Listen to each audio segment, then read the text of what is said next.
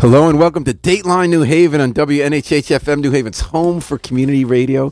This is Paul Bass inviting you to look behind the headlines on the stories that make our community tick.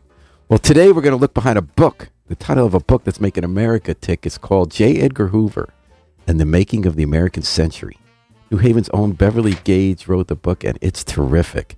Uh, it's give a whole new perspective about what's happened in, happened in our country for 70 years in the 1900s and how we got to the place we're at today. Beverly Gage, thanks so much for coming into the Independent. It's great to be here, Paul. I'm going to ask if you can move your bike a little closer to you, just so you're almost touching it. I just want to tell you, everyone's just think this book is just getting raves everywhere, as well it should. I loved it. I loved every page. Um, this is what Bryan Burrough is that his name? Bryan Burrough, yeah. Without the S at the end. I always think he's Burrows. He writes good books too. He does. He Some re- of them are about the FBI. yes, and he reviewed Beverly's book in the Wall Street Journal yesterday. It said Ms. Gage you're still you're still courtesy titles in some publications. Apparently. yeah. Ms. Gage sweeps the myths and half truths of Hoover's life as a museum cur- curator might a cobwebbed antique. That's a good metaphor. Revealing not the boogeyman of left wing fantasy, but something no less fascinating. A closeted gay man who emerged as probably the most powerful civil servant in U.S. history. This is a nuanced portrait in a league with the best of Ron Chernow and David McCullough. So, Beverly Gage, what does it feel like to have all the smart people in the country say you just wrote this amazing book? Well, it feels pretty good. but it feels good not only because obviously I'm, I'm, glad that people like the book, but I worked on this for more than a decade. And there were a lot of moments in that process where I did kind of wonder if the world had a place for this kind of, as, as you saw, Paul, long, big, serious, I hope well written but um, big fat work of scholarship that takes a long time to research and a long time to write and a long time to read. And I would argue the saving grace was that you had such original perspective on this material. So much of it was new. It's so important to our lives. And you, you were a journalist. You started out in New Haven Advocate, the old alt weekly, where you and I worked. And I think you became a historian. You never lost the touch to write clearly and interestingly. So I think that's what the saving grace of that book was. well, you know, that it wasn't the, homework. You're, you're, the person who taught me to do that. Oh, so oh, thank you, thank you very much, Beverly. So Beverly, when people, I haven't seen anything but but incredible praise for this book, as is well deserved. But what's interesting about it is you're asking people to accept a new premise about J. Edgar Hoover, who ran the FBI, created the modern FBI, and ran it for what sixty something years, right? Yeah, well, he was there at the head of the FBI for 48 years, and then he was in the Justice Department another seven years before that. So let me see if, tell me if this is an accurate way of describing your premise. You're saying, you're telling us that this matters on two levels. One level, it matters just J. Edgar Hoover is a freaking incredibly interesting and important guy. He built the FBI, he spied on everybody, he dealt with every important historical moment from the early 1900s, 1972, from the Cold War, World Wars One and Two, crackdown on dissent, civil rights, all that. He created modern law enforcement, the modern surveillance state, and perhaps I'm going to push you a little bit on this one, the modern new right. And that's our story. But you're also saying it's our story. It's not just J. Edgar Hoover's story, it's our story, which is a big claim. You did convince me of it, but it's a big claim. You're saying it's partly the story of our nation's 20th century World War I, Palmer raids World War II, the Red Scare, the Cuban Missile Crisis, civil rights enforcement's aftermath, and also our individual stories, like see ourselves in how can society produce a J. Edgar Hoover. Is that a fair way to put the premise?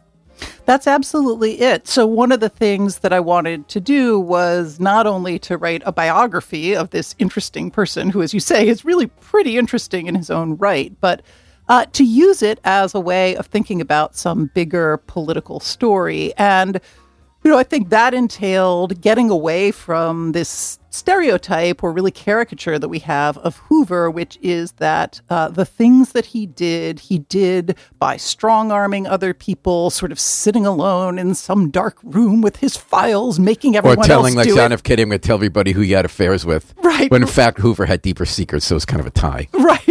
Exactly.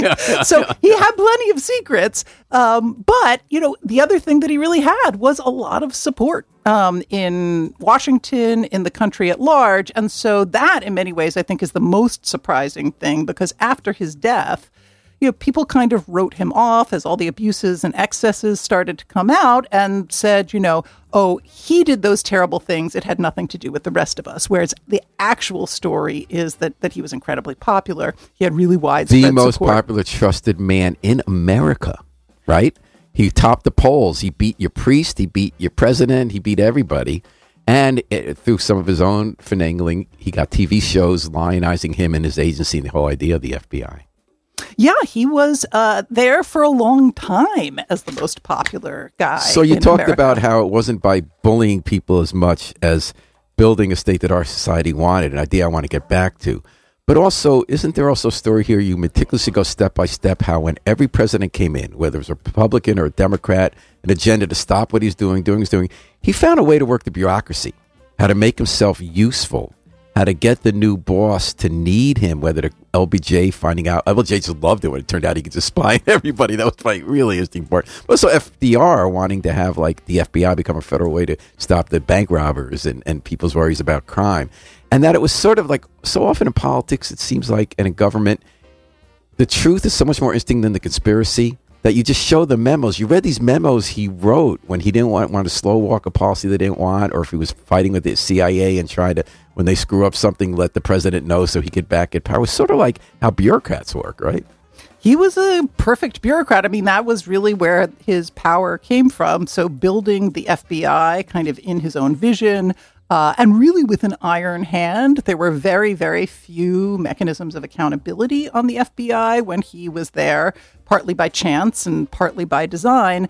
Uh, and then, yeah, he made himself useful to eight different presidents. So he was appointed, he became head of the FBI in 1924 under Calvin Coolidge.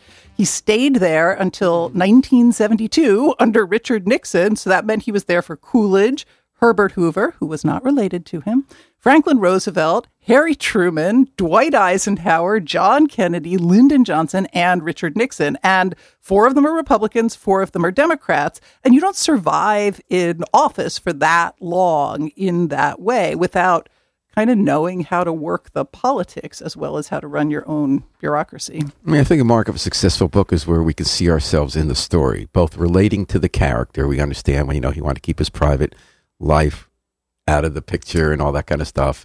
But also how we could put ourselves, would we have helped enable the rise of a Hoover? So it's easy for us, as you say, after he died, everyone put up their hands and said, he ran COINTELPRO, this counterintelligence program where the police, where the FBI were the biggest criminals in American democracy. They were, were creating fake stories about people to try to stop them from being able to protest the government or in some cases die. And and all and what you find out reading Beverly Gage's terrific new book on her Ed J. Edgar Hoover is that the liberals, as much as anybody, empowered him. He had very conservative views, very racist views, very right wing views, but he was just as much enabled by FDR and the liberals all the way through. He, including Thurgood Marshall at the NAACP. And that's what resonated with me when I read the book, because I think I would have enabled the J. Edgar Hoover too. Made me think about when I cover cops and FBI people, my interactions with directors of the FBI here, police officers, and A, when you're a reporter, and reporters definitely enabled Hoover, you get kind of excited when you have access to inside information. You you identify with the people you cover, and you kind of see the barriers they're working against, and you also believe the hype. And so I guess I had no doubt after reading your book that I'd be another one of those liberals who like touted what Hoover did, even though in history you'd think you won it. You think you would have been? Well, I think in doing the research, I found myself kind of struggling with all of these moments where I found myself pretty sympathetic to what he was doing and particularly sympathetic to the sorts of things that he was trying to project. I mean, the sort of political puzzle of the book is that he's this ideological conservative in lots of ways that probably aren't uh, super surprising to people today. He was racist. He was uh, an avowed anti-communist. And I really disagree with the point in the Wall Street Journal. He said you overplayed the idea that he belonged to this fraternity Kappa Alpha, which was about birth of a nation. It was about celebrating the Confederacy and and Jim Crow. But in fact, that was so central because, as you point out, he got involved in college, and he his whole life he was an active member through near his death when he got awarded, and that was pretty interesting. Oh yeah, the Kappa Alpha material Yeah. I found really interesting. They're still around, by the way. I don't know if they have a chapter at George Washington University, which was his alma mater, but they are uh, they're still around as an institution. But in any case, yeah. So he has all these conservative values, but he also makes a big case for himself as a kind of icon of professionalism and of government expertise, and that the FBI men are going to be these sort of um, expert, perfect investigators, and that had a lot of appeal to a lot of liberals from you know Franklin Roosevelt on up. Uh, and the other thing that I think is really important to think about, you know, would would you in that moment have supported and enabled him? Um, is that a lot of his power came in moments of emergency when people were really scared. So, and you always turn for that security, especially people in an office, whether it's a or a reporter too. You always look for the person who kind of feels confident they can know a situation, handle a situation. Exactly, and that's what he did. You know, in the 30s, there's a lot of concern about violent crime. People like John Dillinger, right, bank robbery and kidnapping, and Hoover says, you know, I have the answers. We can do this. Uh, same thing happens with domestic intelligence in the Second World War, uh, and then again when the Cold War comes along, he says, you know, I understand the communists, I can crush them, and I'm going to do it in a way that is more responsible than someone like Joe McCarthy. Um, and so lots of liberals loved him, supported him. The ACLU backed him sometimes, which is kind of amazing to think about. Well, because for his own political survival, even though he had to, he kind of directed the Palmer raids, Palmer was blamed for it, and he wanted to show that he was different. I mean, that's the great nuances in your book and the book is J. Edgar Hoover and the Making of the American Century. Beverly Gage, histor- professor of history at Yale, wrote it. It's amazing. Viking Press. I recommend it to everybody. The um, and it, I think you left out just now the part that not just if we were liberals or lefties then, and making excuses for him. When you read your book, you find out that despite his hardcore racism, conservatism, he genuinely worked to stop lynching when he could, or to, to stop even even though he believed in segregation, he used the FBI, according to your book, Beverly, if I have it right, to try to stop white citizens councils and the Klan, which he his chapter Kappa Alpha celebrated, he stopped them from committing violence. I mean, and he did seem to believe. It seemed like you concluded, Beverly, am I correct, that he wasn't just doing it because he believed in rules, which was important, and he believed in law, but that he also believed in prof- that professionalism. That he believed that even though he had these views, he had to stop people at similar views from lynching and killing people. Am I right about that? Yeah, that's absolutely and right. That's a feather in his cap. Right. These were a couple of the moments that surprised me the most and where I found myself sort of cheering him on uh, was this campaign to investigate lynchings in the 1940s at a moment when it was actually pretty hard to do that because Congress kept refusing to pass an anti lynching law. Um, so getting federal jurisdiction to go in and, do these big investigations was pretty difficult. And then again in the 60s, he really goes after uh, the Klan, after neo Nazi groups, white supremacist groups, and all of those cases, they seem to have a couple of things in common. One, as you said, was violence. Um, two was defiance of federal authority, right? So a lot of the white South, whether it's lynching uh, or Klan activity, you know, we're doing it and saying, "Ha ha, federal government, you can't come get us," and nothing was going to make J. Edgar Hoover madder um, than that kind of overt defiance of actually, not only law and order but federal power in particular. I think if you lived then, you actually would have been critical of Hoover, and I wouldn't have been because when you and I worked at New Haven Advocate, I remember I had gotten access to some information about drug raids and stuff, and I thought that was so fun and wrote it. You were a young person there, but you said, "Why isn't our role to question the drug war rather than like celebrate the arrest?" But here's the way I think we might have played an opposite role before reading Beverly Gage's book if we lived back then, which is that we probably would have been upset about the execution of the Rosenbergs as being spies and the whole allegations about the Communist Party, the allegations against Alger Hiss and Whitaker Chambers. And you're not the first person to write this, but I think most definitively here with some of the recent material you got. It seems pretty clear that Hoover was right about Alger Hiss, about the role of the American Communist Party in um, in infiltrating organizations here and working directly with Moscow, but he couldn't tell people because he didn't want to reveal the information he was getting through the Venona cables, that he, he would blow too much of his investigations if he went to court cases. Do you think that's true, that maybe we would have been harder on then and less hard when we look at it now? That seems really possible. And the, you know, you said this is not only a book about Hoover and the country, but about kind of individual lives. And how we do it now, when with right. the rise of surveillance state now that he created, how much are we enabling today? When we, and we do want the FBI to go after white supremacist groups now, right? And January 6 people, although I'm very concerned when they create the situations that tell people to get infiltrated, try to get them to commit uh, um, a violent act and then arrest them for something they were never going to do. Yeah, one of the really interesting things that's happening That's now right, that is right in your in your theme, and I wrote an essay about this for the for the New York Times a couple of weeks ago, is that for the first time really since Hoover's death, if you take opinion polls, Democrats and liberals Yeah, like the, the FBI, FBI. better than Republicans and conservatives, and a lot of that just has to do with the Trump investigations. Um, but I think there is also this sense, uh, as right wing violence emerges, et cetera, that you've got all of these uh, Democrats and liberals sort of urging pretty draconian action, urging infiltration, all of this. Because Um, the violence is coming from the right. exactly, exactly. Yeah, yeah. So that, but then, then, and this is what's so nuanced about your book. And Burrough touched on this in his Wall Street Journal review. So on the one hand, we say, "Hey, this racist guy went after listings. Great. Hey, this guy actually has some goods on the communists." But especially with the rise of COINTELPRO, Pro, as you detail in such chilling ways, if they became a rogue criminal organization the way they went after dissent so they went after martin luther king and so he'd almost kill himself. They they created documents falsifications so that black panthers would try to kill each other based on false information. That's pretty heavy stuff. And he you know he was incredible racist about martin luther king and i don't want to repeat the words here so how do we put that together the way burroughs did is he said age he hmm. said Hoover got too old and he kind of lost it. There were no more protections on him. So in his last 15 years, he just went crazy. And it was Nixon, one of his closest friends. I learned this from reading your book, who actually wanted him out, but felt he couldn't get him out. So thank God he died. That was like cynical Nixon at his best. But do you agree with Burroughs? Is that COINTELPRO was sort of a, maybe a logical extension of where he had begun when there are no more guardrails on it and where he just got a little dotty being old? Or is he wrong about that?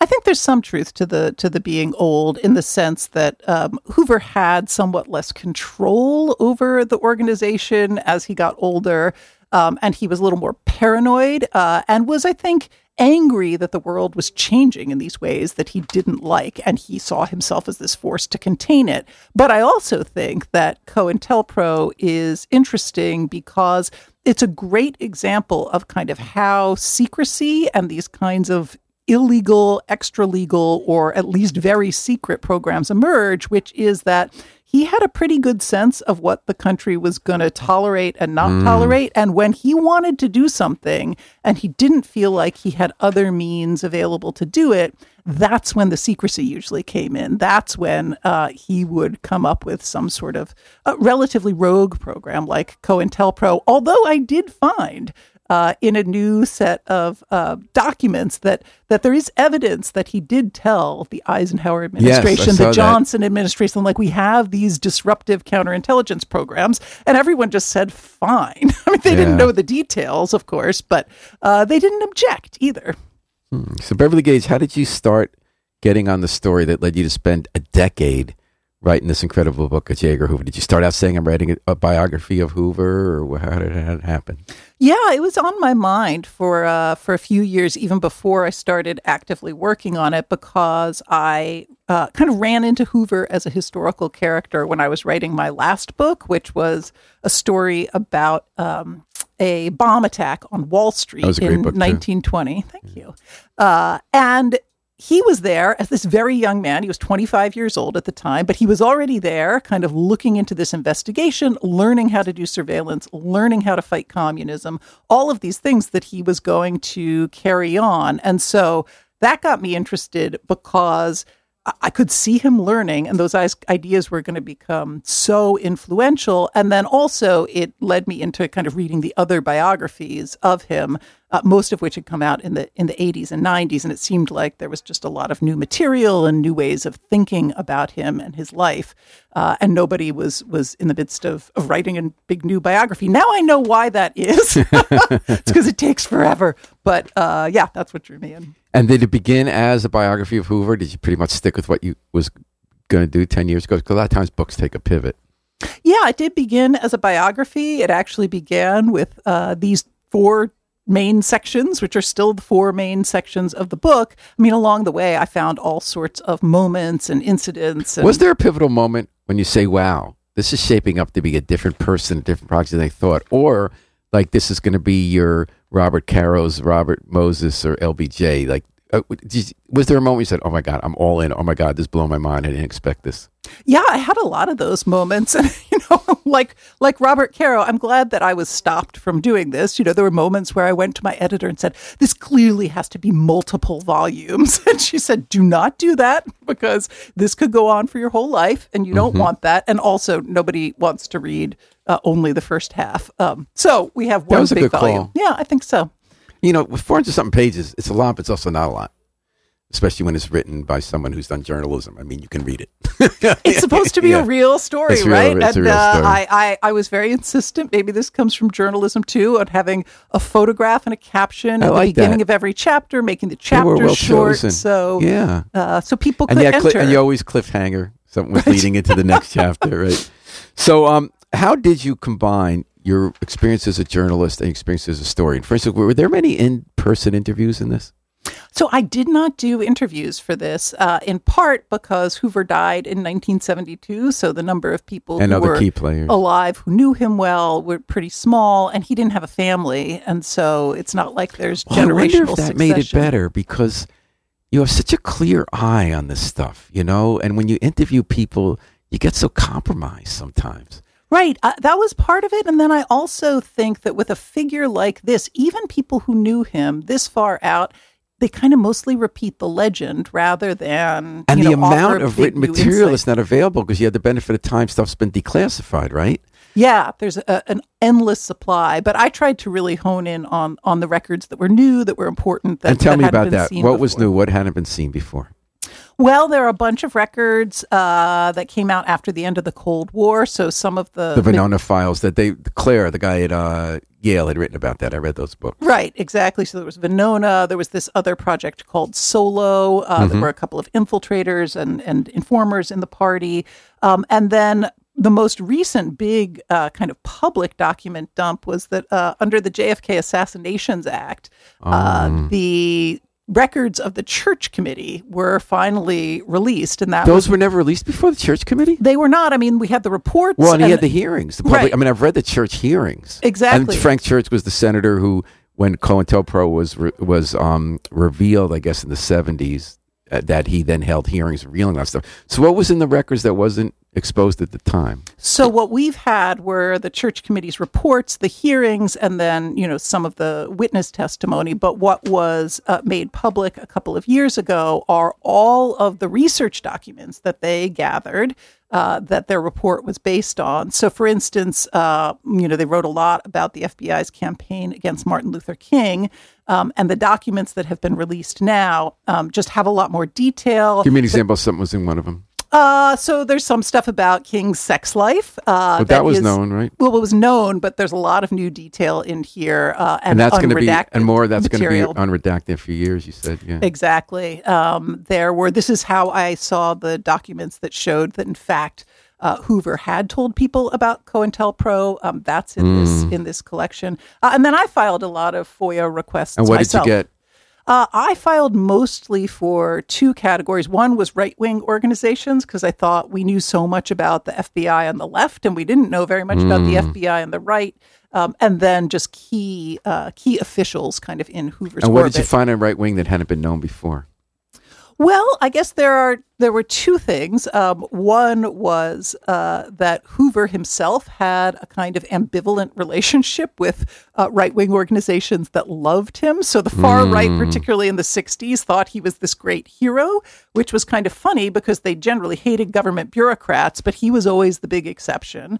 Um, but Hoover was often a little more skeptical of them than they were of him. He's like thought the John Birch Society was pretty nutty. Um, and then sometimes he did, you know, investigations of organizations on the right in the way that he did on the left. So the citizens councils uh, in the South in the in the fifties, um, he, you know, there are interesting memos where he says, "Well, I really want to know what's going on with them. We have to keep track of them, but we also have to acknowledge." Uh, we got to keep this super quiet. People are going to freak out uh, they're not necessarily doing anything illegal, and this might be an infringement of their civil liberties. You know what I love, Beverly, too? And this is great stuff. Also, and there's so much material that did exist, like the church committee, COINTELPRO papers. It takes an historian like you to weed through them to see what's important. Often the most interesting stuff was out there in view, but view meant 25,000 pages of stuff. Was there anything you found that had been there before that no one noticed before? Well, the news coverage was really interesting to me because Hoover kept these scrapbooks. You know, he was very concerned about his public image. He was very sensitive to criticism, and he had this big PR apparatus. And so, partly as a as a result of that, there are just these boxes and boxes and boxes of press clippings. Where in, did you see uh, those? they're all at the National Archives. Um, and so uh, that was all obviously public material, but you have to read it kind of slowly and carefully to find these. So you were sitting there in the building with boxes? Uh, I was sitting there in the building with boxes. That's yeah, fun. yeah. that's that's a whole lot of what I did here. Beverly Gage, the um, she did what the FBI did to the rest of the country, finding out about J. Edgar Hoover, and what he really did is he built up the uh, FBI and his new, her new book J. Edgar Hoover and the Making of the American Century. You listen to that on WNHH, Dateline New Haven, at 103.5 FM live stream newhaven.org. And obviously, you said you didn't want to write a twenty thousand page book, which you could have, because you felt no one would read it. And I was obviously interested in how you made choices of what to leave out. And obviously, everybody has their own. Um, stuff that they're interested in. So I've always been most interested in Robert F. Williams, who was sort of like before Malcolm X, the person who was seen as the anti-Martin Luther King, and who actually was written out of history. He was the, probably the second most important civil rights leader, I'd say, in the early '60s, late '50s. Led the Monroe, North Carolina NAACP. Had a best-selling book, Negroes with Guns, a debate.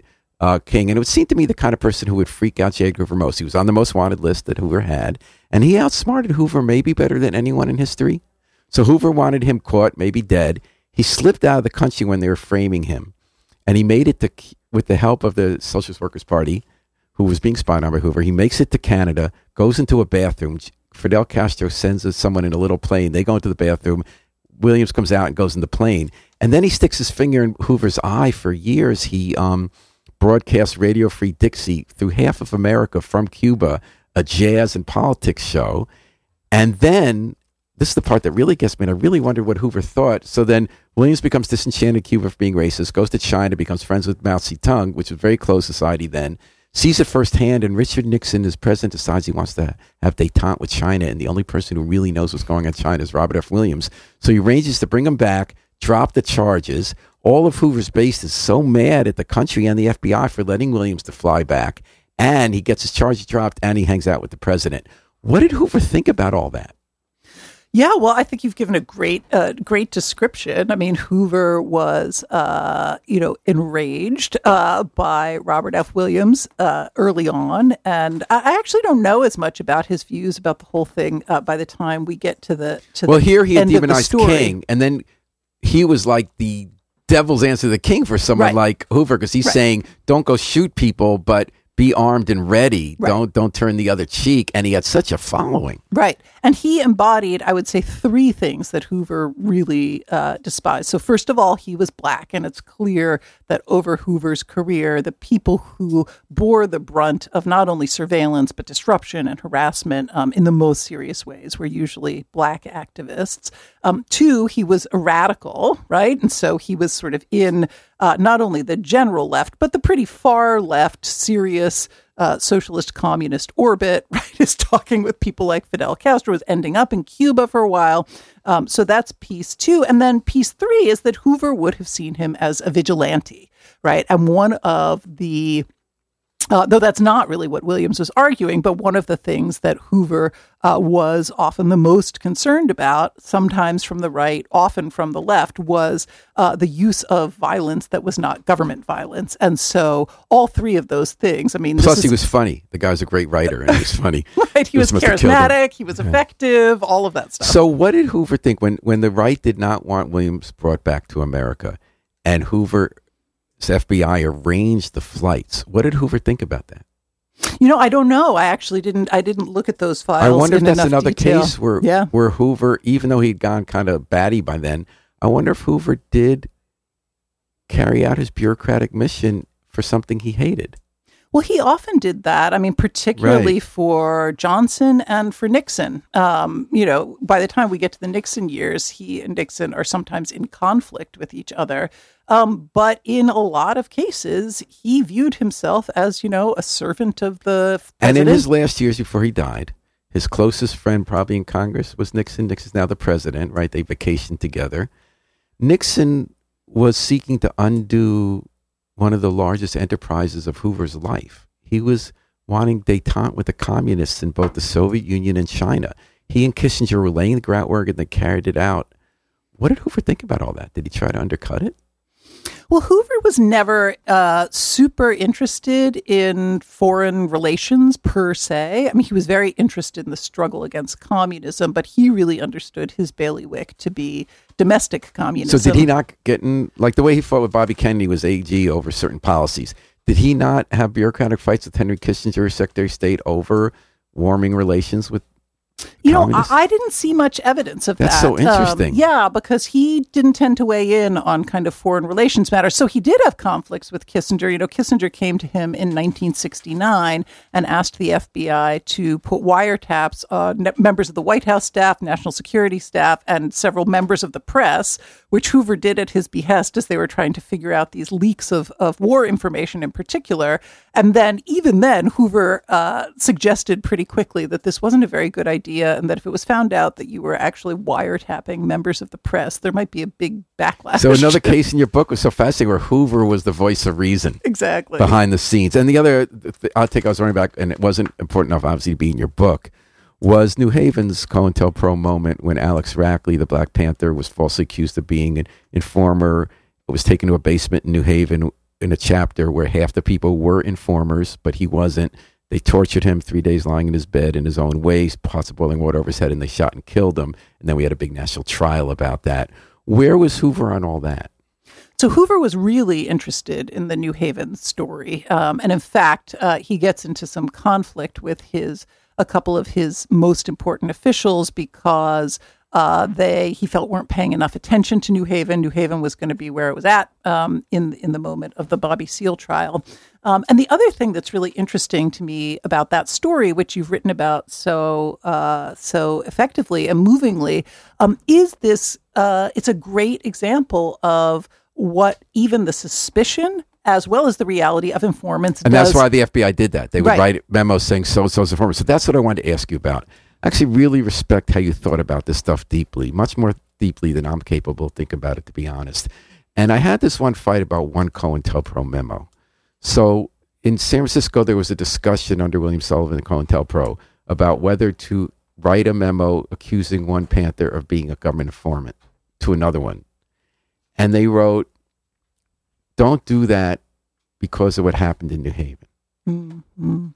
So to me, given that there are so many examples in New Haven of them writing false letters about other Panthers, but Rackley wasn't from New Haven, so we don't have any documents that say the person we had in there leading the interrogation was our guy, which a lot of people think was true. So the question was, and David Horowitz wrote a, a piece attacking me for saying that that memo showed that the FBI might very well have planted the idea that this guy was an informant. Which you're right. In the end, doesn't really matter. They did about so many people. They just made him crazy and paranoid. I was coming off a case in New York where half the people were accused of this and there was death. But he said that actually shows they had restraint, which kind of gets to the other theme of your book. That they said, look, this got out of hand in New Haven. Let's not do it anymore. But look at Chicago. So they did keep doing it. So what? Where do you, how do you read that memo, Beverly?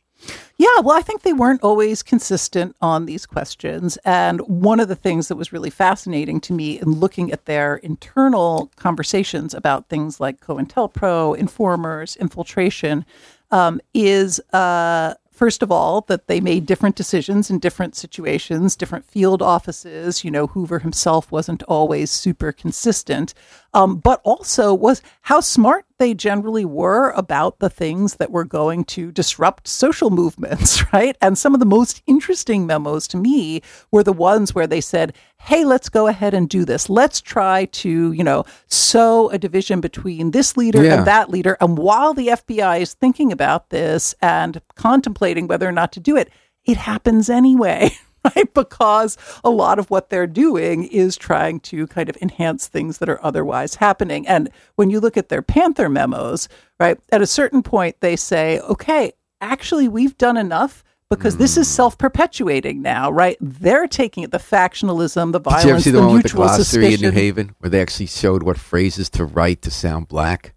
Like Oh, my yeah, man, dig yeah, the yeah. threads and all that stuff. Yeah, well, deep. looking at their attempts to imitate either student activists or black activists during this period are, are quite stunning. Some of my favorite stuff was that they they apparently had a cartoonist uh, on staff at the FBI to do cartoons making fun of the Panthers and of student activists. Wow. And so, in all those COINTELPRO files, you, you can see these fake cartoons that ended up in the press. But there was some guy at the FBI.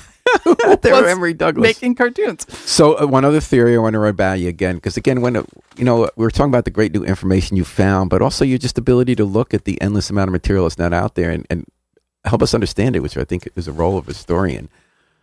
I had a theory after reading all this that I've had for a while that if you look at the fight between the, the Communist Party and the and the federal government, the FBI, and then the Black Panthers, the kind of drag out where where J. Edgar Hoover said the Black Panthers are the single greatest threat to the domestic security of the United States.